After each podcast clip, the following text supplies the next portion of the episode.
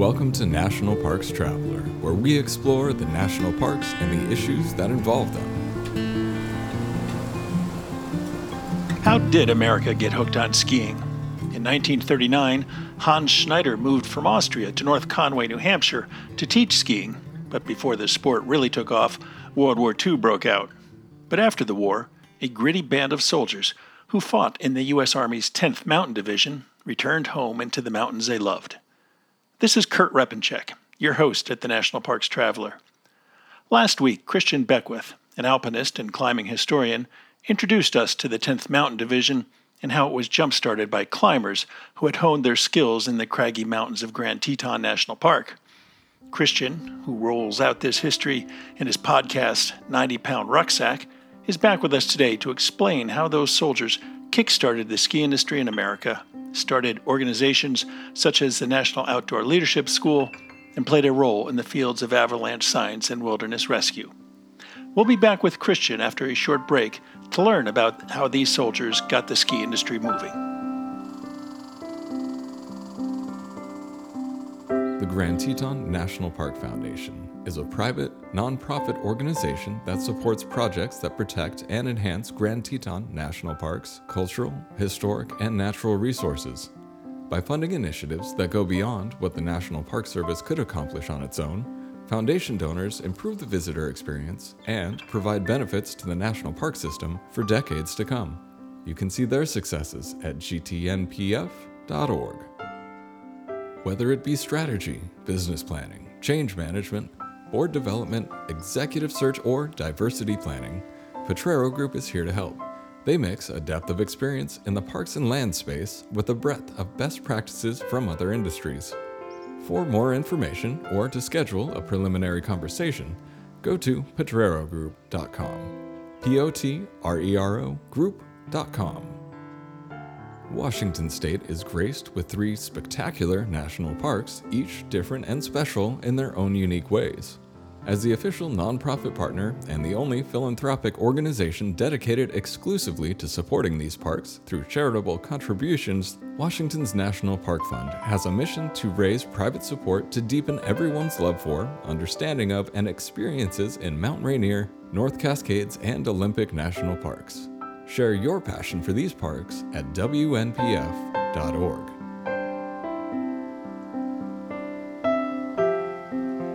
Okay, we're back with Christian Beckwith, uh, a veteran alpinist and climbing historian. Last week we were talking with him about the formation of the U.S. Army's 10th Mountain Division and the role that climbers who uh, honed their craft in the Tetons in today's Grand Teton National Park played the role in the formation of the 10th Mountain Division. Christian, um, at, at the end of last week's discussion, you were mentioning, you know, the, the end of the war, the troops uh, from the 10th Mountain Division had gone to uh, the Julian Alps in, in present day Slovenia, I believe, but then it was Yugoslavia because they wanted to climb. And then at the end of the war, they came back to the United States. What, what did they do then? Well, first they went into the Julian Alps. Yes, they were able to go climbing, but they were also concerned about Tito because he was making movements and the army wanted to make sure that they didn't become yet another act of aggression on the European continent. But when they came back, they ended up going back out into the mountains that they'd fallen in love with. And that's such an interesting idea for me. Um, in part because the the last organization that I ran was looking at nature as a social determinant of health. And one of the things that we were researching was the mental health benefits of time outside. And so we were talking to researchers who were looking at the difference between your mind when it was engaged in green space versus your mind was when it was engaged in blue space. So land versus water. And the evidence is is clear. Time outside makes you feel better. And we all know that. All of us who love to be outside know that. All of us who love our national parks, that's why we go. And so what was so interesting to me is that when these soldiers came back, they came back with what was called shell shock at the time. Today we call it PTSD.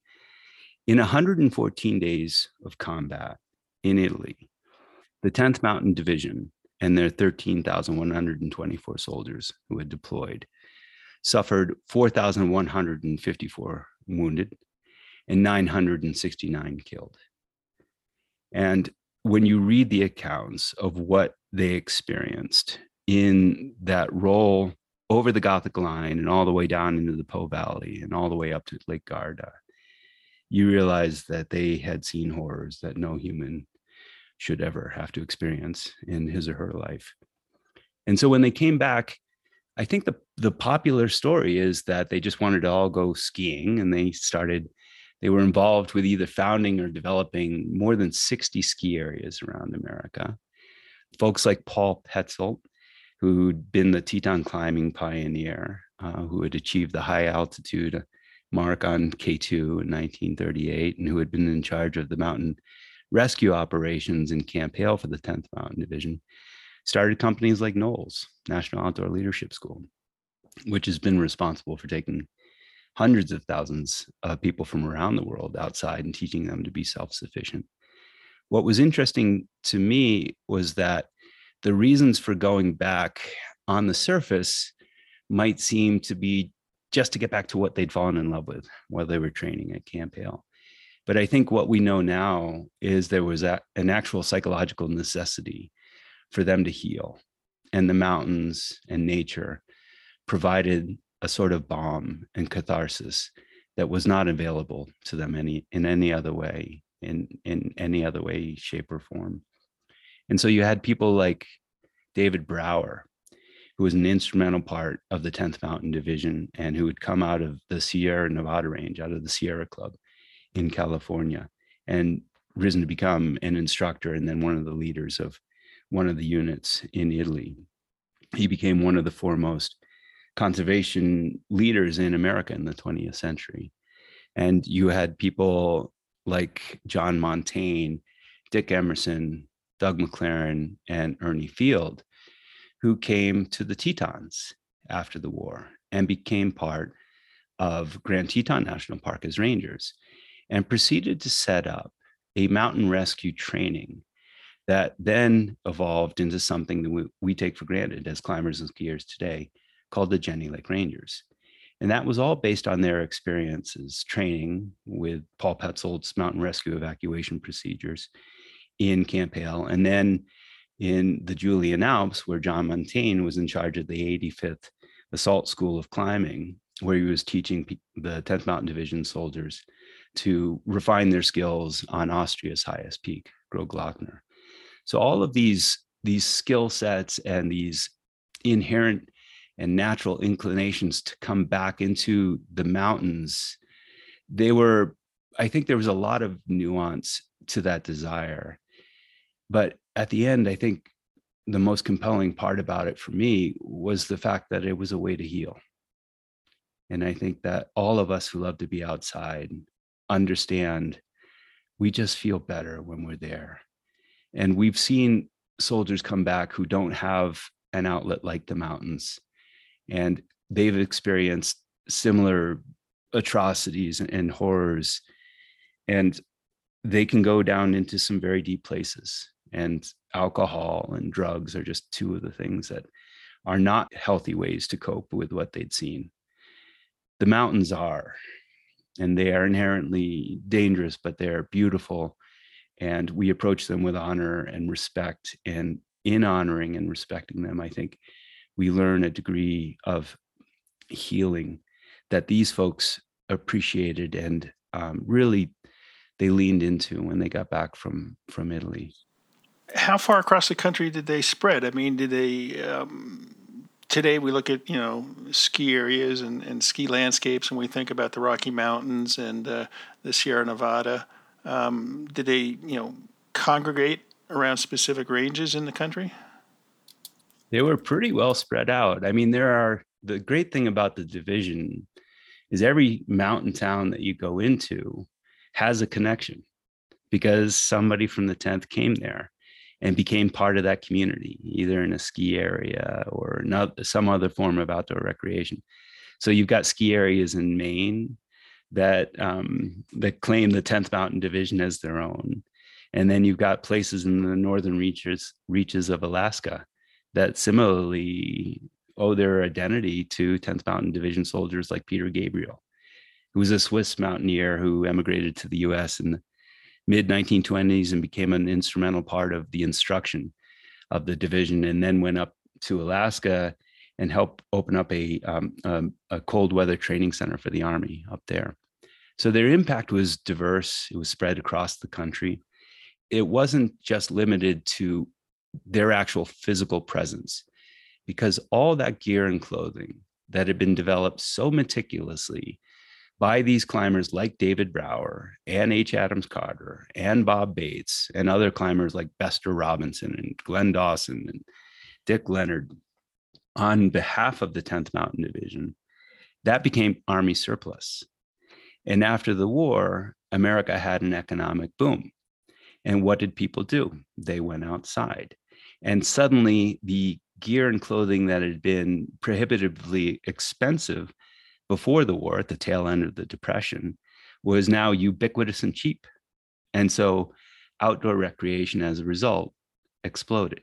And I think for the 10th Mountain Division soldiers, it was this act of catharsis that allowed them to reintegrate into society and allowed them to share what was beautiful from their time of training and to perhaps cope with what was dark in a way that was ultimately healthy both for them and for the country. And of course, today um, their memory is uh, preserved, so to speak, in Camp Hale Continental Divide National Monument over in Colorado, um, named after General Hale. Um, and you can visit it today and, and, see see the landscapes that they trained in and um, get some more insights, I guess, into what they experienced and what how they trained it'll be very interesting to see how they set that up to help people understand the importance of that area to both World War II and America's victory, and also to outdoor recreation in this country after the war. Because as I said, skiing before the war was booming. There were up to 2 million skiers in the United States before war broke, broke out. Climbing, I, I, I love rabbit holes. I counted all the members of all the most prominent mountaineering organizations in America before the war. So that's the American Alpine Club, the Appalachian Mountain Club, Colorado Mountain Club, Sierra Club, the Mazamas, and the Seattle Mountaineers. And then I added in all the university club memberships, the Yale Mountaineering Club, the Dartmouth Mountaineering Club, and all the little, tiny little organizations that were scattered around the country. There were 12,000 folks that were involved in these sorts of mountain organizations before the war. And then I went deeper and tried to calculate the number who actually understood the nuances of technical climbing. So this is where you need ropes and you're on terrain where a fall would be injurious or fatal. And my ultimate number there was 500 people before the war were actually capable of technical climbing. Um, there's another climbing historian who's we're in a we're in a in a uh, deep fight about this because he he claims there were 1,000 climbers before the war. but there you know there just weren't that many climbers before the war but one of the great things and i think one of the things that's talked about less than it should be about the 10th mountain division and their training was they weren't just skiing they were skiing during the winter but during the summer they were climbing mm-hmm. and they built prototypical climbing walls and they were they were um, embarking on training maneuvers in the mountains around camp hale that involved the sort of climbing techniques and tactics that climbers take for granted these days. And so when they came back out from the 10th Mountain Division, they had these skill sets and they were going back out into the mountains with them. And so that contributed to the evolution of climbing in America as well.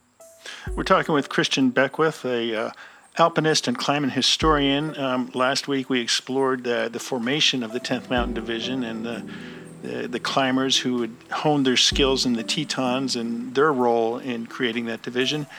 Today we're talking about after World War II and, and, what these soldiers did when they came back to the United States, and they, they played a key role in the development of the American ski industry and, uh, as Christian had mentioned, um, the National Outdoor Leadership School.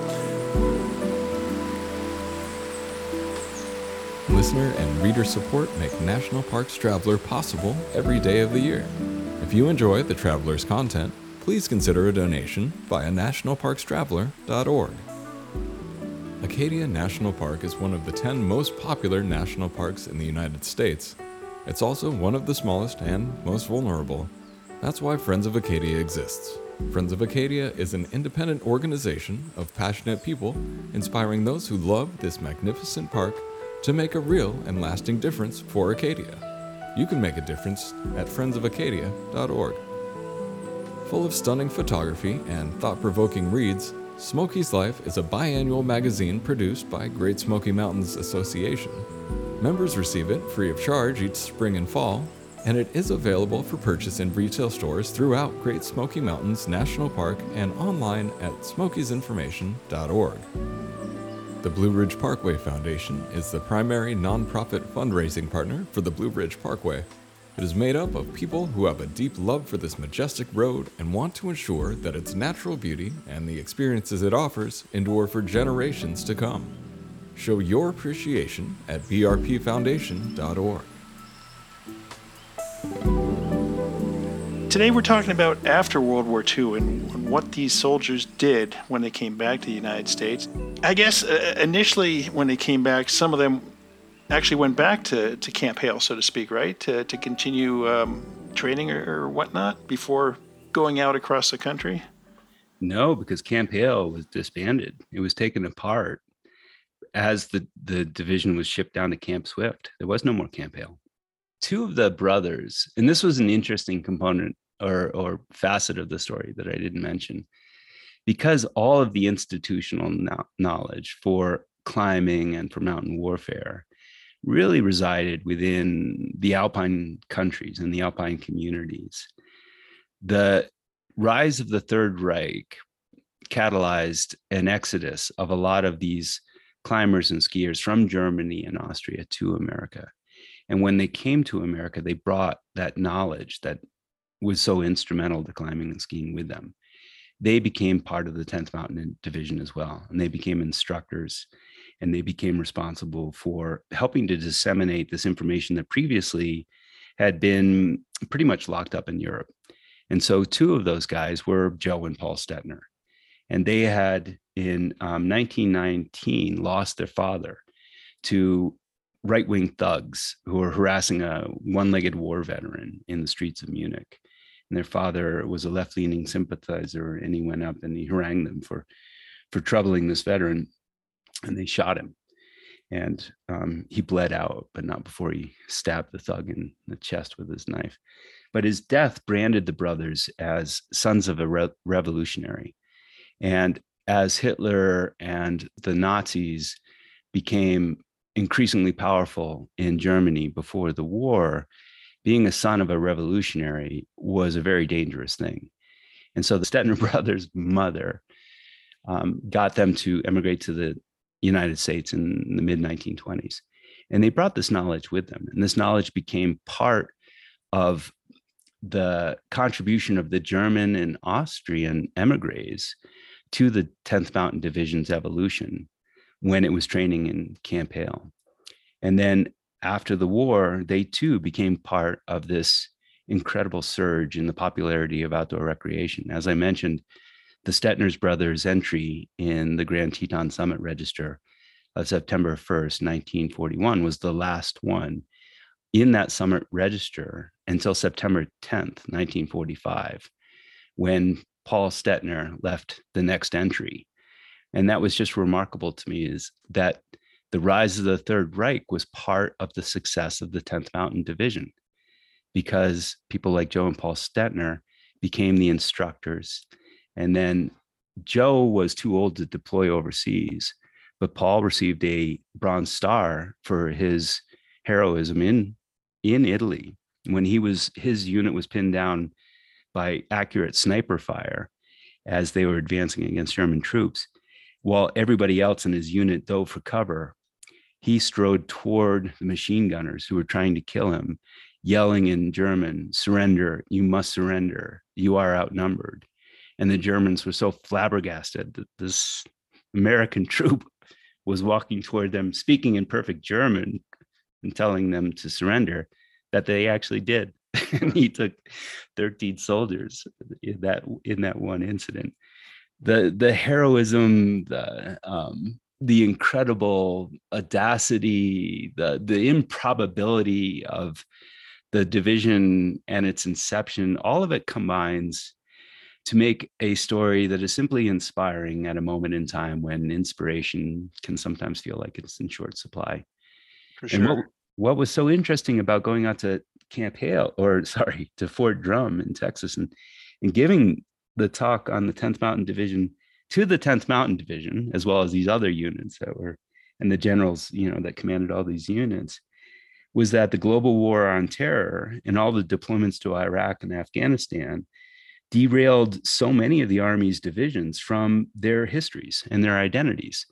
And so that affected morale. And for the 10th Mountain Division today, what they're up against is the fact that they don't have a connection to their own history and their own story.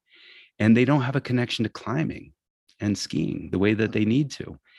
And over the course of the last six to nine months, what they've realized is they have to find their way back to who they were. And that's the story of the 10th Mountain Division in World War II. And so it's such an incredible opportunity to plug in to a division that's trying to find its way back to where it came from today. Now, you had mentioned that uh, after the war, some of the um, climbers from the 10th Mountain Division found their way back to what is today Grand Teton National Park and, and became rangers with the Park Service. Yeah, that's correct. So there was before before the war, there was a fellow named Grant Hagen and his brother Harold. They both went into the 10th Mountain Division. Grant Hagen was nicknamed Tiny Hagen because he didn't get his growth spurt until after high school. He wasn't tiny, he was six feet tall, but his nickname was Tiny.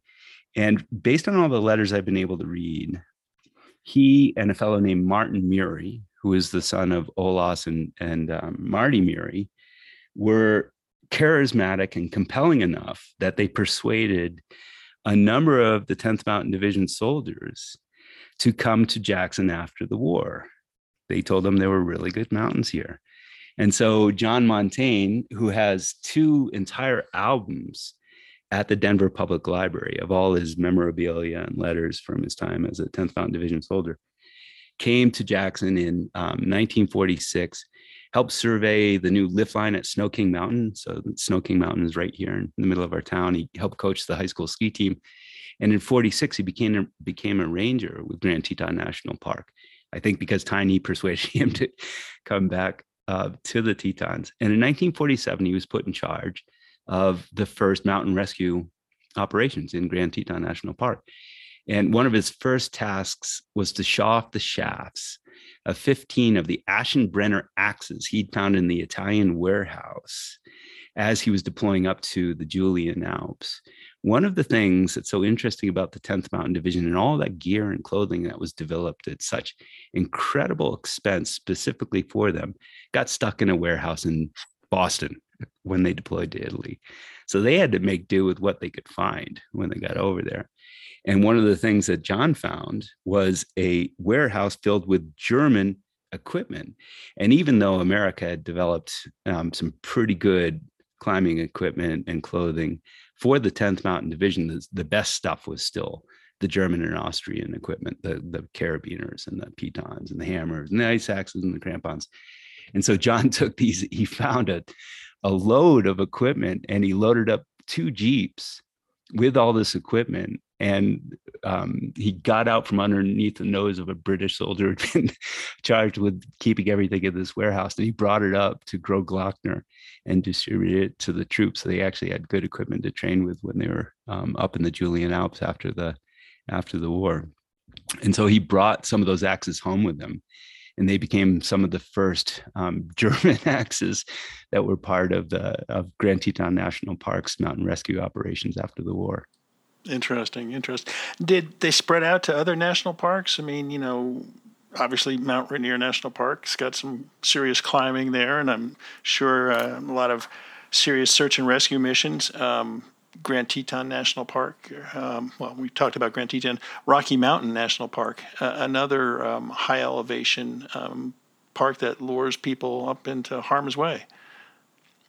I would be getting in over my head if I were to comment on any park other than Grand Teton National Park. My research has very specifically been focused on my home, and um, yes, these uh, these 10th Mountain Division veterans fanned out across the country. I'm sure they had influences in national parks around the country, but I can't I can't comment with any degree of authority or accuracy on their contributions to other national parks. Sounds like a new rabbit hole to go down, Christian. We're talking today with Christian Beckwith, um, who's compiled a, a, riveting history of the 10th Mountain Division and its origins in, in climbers in the Teton Range of Grand Teton National Park. We're going to take a short break. We'll be right back. Our partner, Interior Federal Credit Union, has given away over 2 million nickels since they started their nickel back program on their checking accounts. Learn how you can earn a nickel on your signature based transactions at interiorfcu.org. Federally insured by NCUA. The Everglades Foundation, the only organization whose sole mission is to restore and protect America's Everglades. Learn more at evergladesfoundation.org. The Yosemite Conservancy helps visitors connect with Yosemite through adventures, volunteering, and the arts. It's the only nonprofit dedicated to supporting Yosemite National Park and funds grants to improve trails, restore habitat, protect wildlife, and inspire the next generation of nature lovers. Learn more at yosemite.org.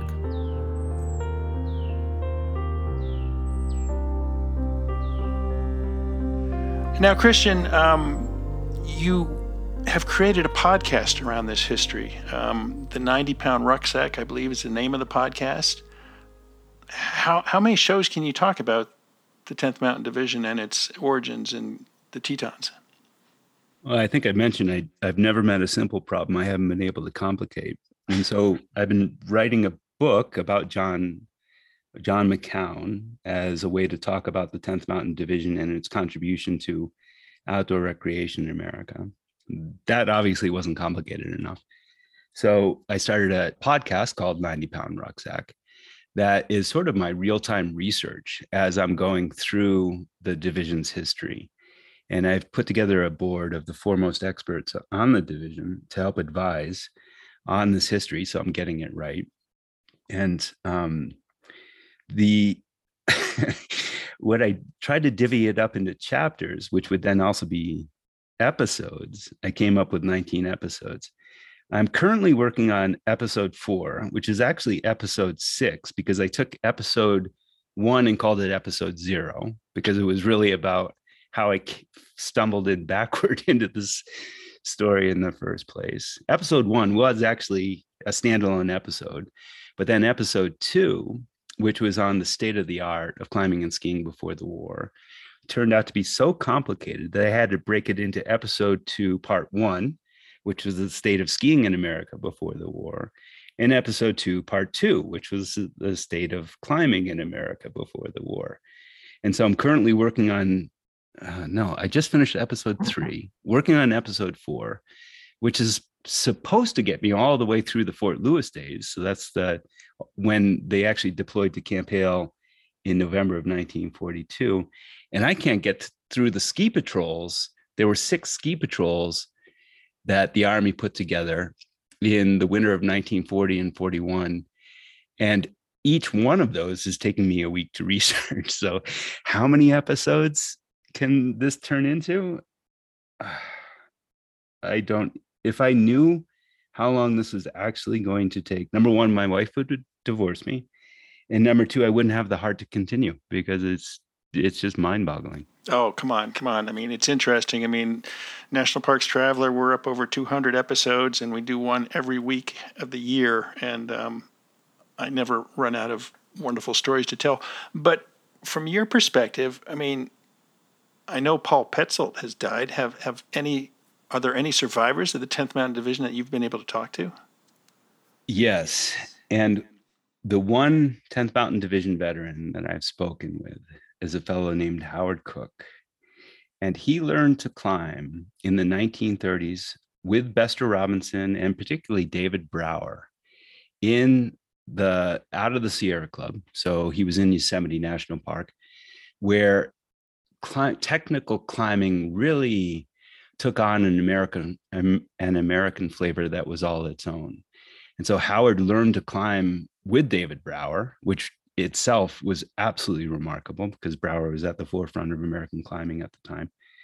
And then he deployed to Italy, and lo and behold, he was part of the ascent of Riva Ridge with John McCown up Monte Serrasiccia on February 18th and 19th. And so in one of the episodes, I've I've interviewed Howard a couple of times, and he just talks about John McCown. And I think this is one of the dangers of of writing about somebody is that you can become, you can almost fall in love with them, particularly if they're not around where you know humans tend to be very flawed uh, as individuals but as you create a story about them i think the flaws fall away and what's left is the paradigm of humanity.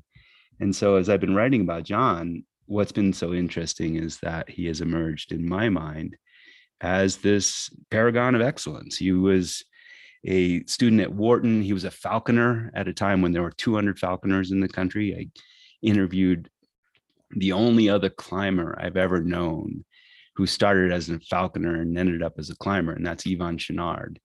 And I said, Yvon, you know, how, what is this falconry and how did it lead for John into climbing? And so he was able to help me understand the nuances of, of that evolution.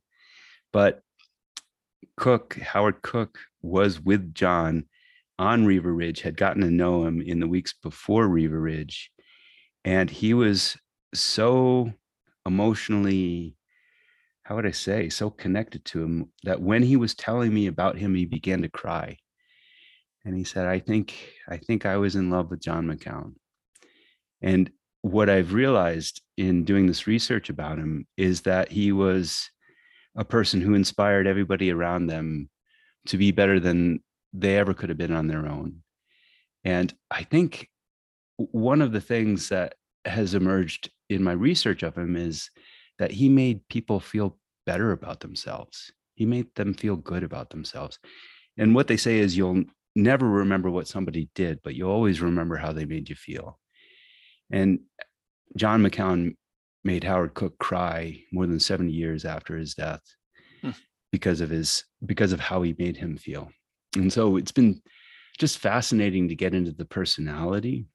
Uh, I have connected with a fellow who I thought John McCown's story had never been discovered by anybody else, but of course that was ridiculous. And I've um, met a, man named uh, Will Holland who's been working on a screenplay about John McCown for 23 years, and so it's been fascinating to talk to him because he's managed to get further in the research than I have. And he's unearthed all these stories about him that just make him seem like a good time Hmm. He was a lot of fun and he didn't ever think about the consequences of his fun. So in high school, he would do things like um, he had one friend, Norm White, that he would just convince to go with him on every single adventure. And they would do things like climb up into a belfry and, and take out the clapper of a, of a church bell so that the students at the school they were attending who had a tradition of going up and ringing the bell on a particular morning would go up on that particular morning and go to ring it and have no ringing there whatsoever. And of course, Norm White's father was the head of the school. And so they were discovered and uh, I think severely reprimanded. But that never stopped John. And it was that sort of don't worry about the consequences plus the audacity of youth that were instrumental to his leadership. I think that night of February 18th and 19th, as he led his 200 soldiers up the hardest route on Riva Ridge under cover of darkness to take the top without a casualty and take the Germans on top as well. How old was he at that time? He was 26. They're all kids. They are all yeah. kids. And did he survive the war? You have to read the story. Episode next. Episode so, 93. 93, yeah. So, where are you going with this podcast? I mean, you, you said you start out and you had X number of episodes is this a, a long range project? Is it is it a project to force you to do the research to put into a book about this? Well, nothing has ever gotten done without a deadline. And I work best when I have one pointed at my head. And so this has been a way for me to give myself a deadline that I have to hit every month. I've, I've told myself I'm going to do one episode a month. And that's actually already proven to be impossible because I go too deep into the research. But the idea, you know, my background as a as a publisher and an editor had um, I've I've been very familiar with the with the publishing world. Um, you know, I started my first magazine in '94, and then edited the American Alpine Journal, and then started Alpinist magazine. And the print landscape has just changed so dramatically yeah. since I was doing that. Yeah. And I wanted to write a book, and I began to research the economics of writing a book. And if you really want to get depressed, try to write a book and make it make money because their the current model is just fundamentally broken. I, I know that well. I, have written several books. Um, there was just a, a column in the New York Times about writers, and you know everybody applauds the writer when they hit the top, but they don't understand what came before that success. It's just um, it, it's depressing. Frankly, it's it's a a good lesson if you don't want to become a writer. Look at the successful writers and all the failures they had beforehand. Oh my goodness. Yeah. No, it's a I, I think it's a form of sickness. I just don't know if they've actually come up with a with a designation for it yet. But the idea here was if I could build out this podcast and make it compelling and build up an audience, I'd be able to sell directly to the audience and bring them along on the ride as I go. And so that's working. You know, we're developing a really good um, what do you call it? A, a, a base of listeners who are enthusiastic about it and it's opened up these other opportunities too like i never would have expected to go out to fort drum and give a presentation on the history of the 10th mountain division to the 10th mountain division but that's you know a couple weeks ago that's what i did so it's i don't know where this is leading i think if i were able to get a clear view from 30000 feet of the journey ahead of me i'd probably curl up into a fetal position in my bed and stay there for the next couple of years but I got to say, I'm just, this is such a fascinating and compelling story. And I so want to get it right that this, you know, like this week, I've just been diving into these experimental ski patrols of 1940, 41. There's almost no information on them. So I'm having to go from newspaper reports, but I'm learning who is behind them. And it's people like Rolf Monsen, who was three time Olympic and I have and I can't figure this out. He was he might have been the head of the US ski team for three Olympics in a row 28, 32, and 36. And he was part of the experimental ski patrol out of, um, oh, it was a base up in New York. And so you had this Olympic ski athlete, this US ski team competitor who had won all the competitions in the United States and been born in Norway, teaching these soldiers how to ski. That's just absolutely fascinating to me. These soldiers were getting instruction from the best skiers in the country. And a lot of them were emigres like Rolf Monsen and like the Stettner brothers who had been caused, whose immigration had been precipitated by the rise of Hitler and the Third Reich. It's just absolutely fascinating. No idea where it's going to go. And uh, if I ever did, I probably would give up. But for well, now, I'm curious. I'm curious. Um, you you say you're building a, a pretty good base of listeners for your episodes. Any idea on who your listeners are? And I, I ask that because I mean I was a, history minor in college. I found history amazing, and so it would appeal to me, obviously. But I'm just wondering, you know, the greatest generation is is pretty much gone. People who would have a connection with the 10th Mountain Division. Any idea who, who's listening to this?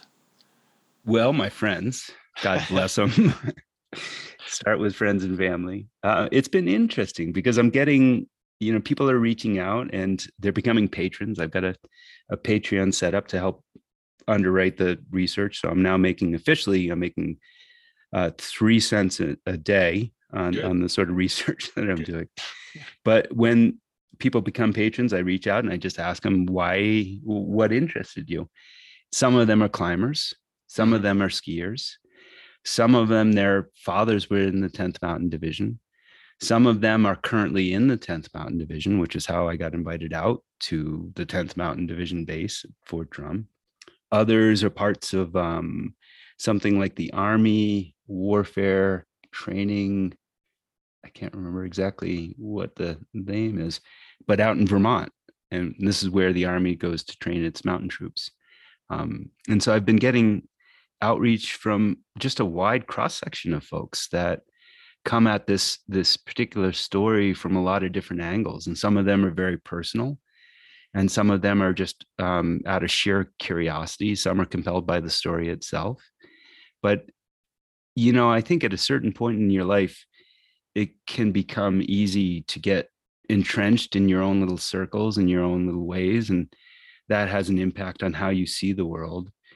And this has blown my mind on multiple levels and part of it is to go spend those days with the generals running around the base on fort drum doing these abbreviated d series maneuvers i never would have expected to be running next to um, general major general anderson who's the the division commander for the 10th mountain division talking as we're running on snowshoes about the 10th Mountain Division and how to build up its morale in its current incarnation by reconnecting it to its past.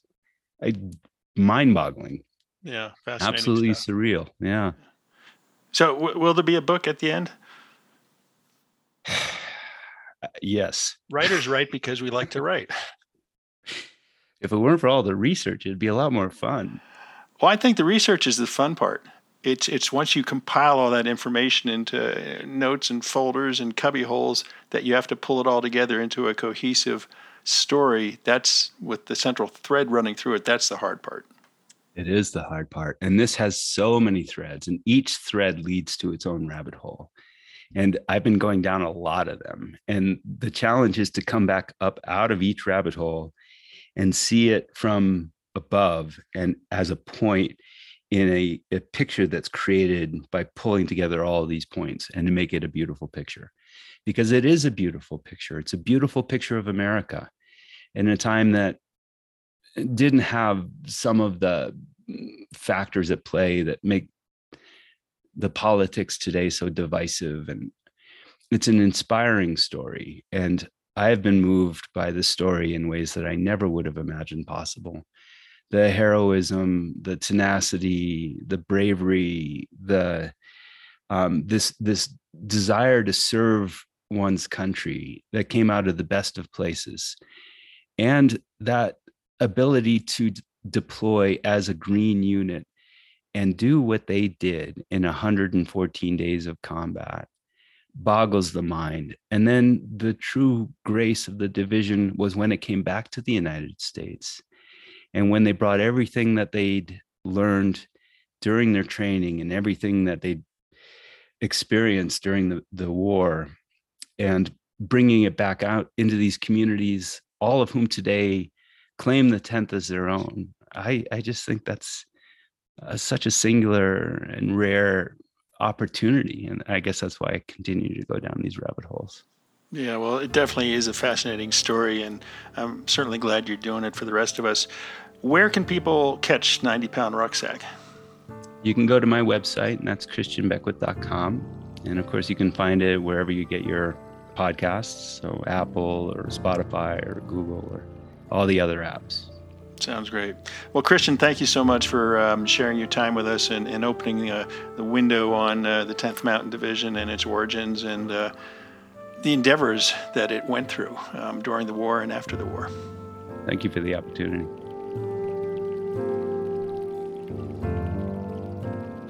That's our show for this week. We hope you enjoyed it. Next week, we're traveling, virtually at least, to Glacier Bay National Park and Preserve in Alaska, where biologists have been studying the diets of the park's wolves. And it's not exactly what you might envision a wolf eating. Lynn Riddick will have the details. For the traveler, this is Kurt Repanshek. See you in the parks. The composers and musicians at Orange Tree Productions have created a unique collection known as the National Park Series that has grown to include more than 30 CD titles. Composed against the backdrop of a park's sounds of nature, these musical scores will connect you with these beautiful places and take you there, at least in your mind. This collection is the number one selling National Park audio series in the world and provides the background music for National Parks Travelers podcasts. Visit them at orangetreeproductions.com. Editing and production work for the National Parks Traveler podcast is done by Splitbeard Productions. You can learn more about us at splitbeardproductions.com. National Parks Traveler is a 501c3 nonprofit media organization that provides daily editorial coverage of national parks and protected areas. Traveler's coverage is made possible by reader and listener donations. Visit us at nationalparkstraveler.org.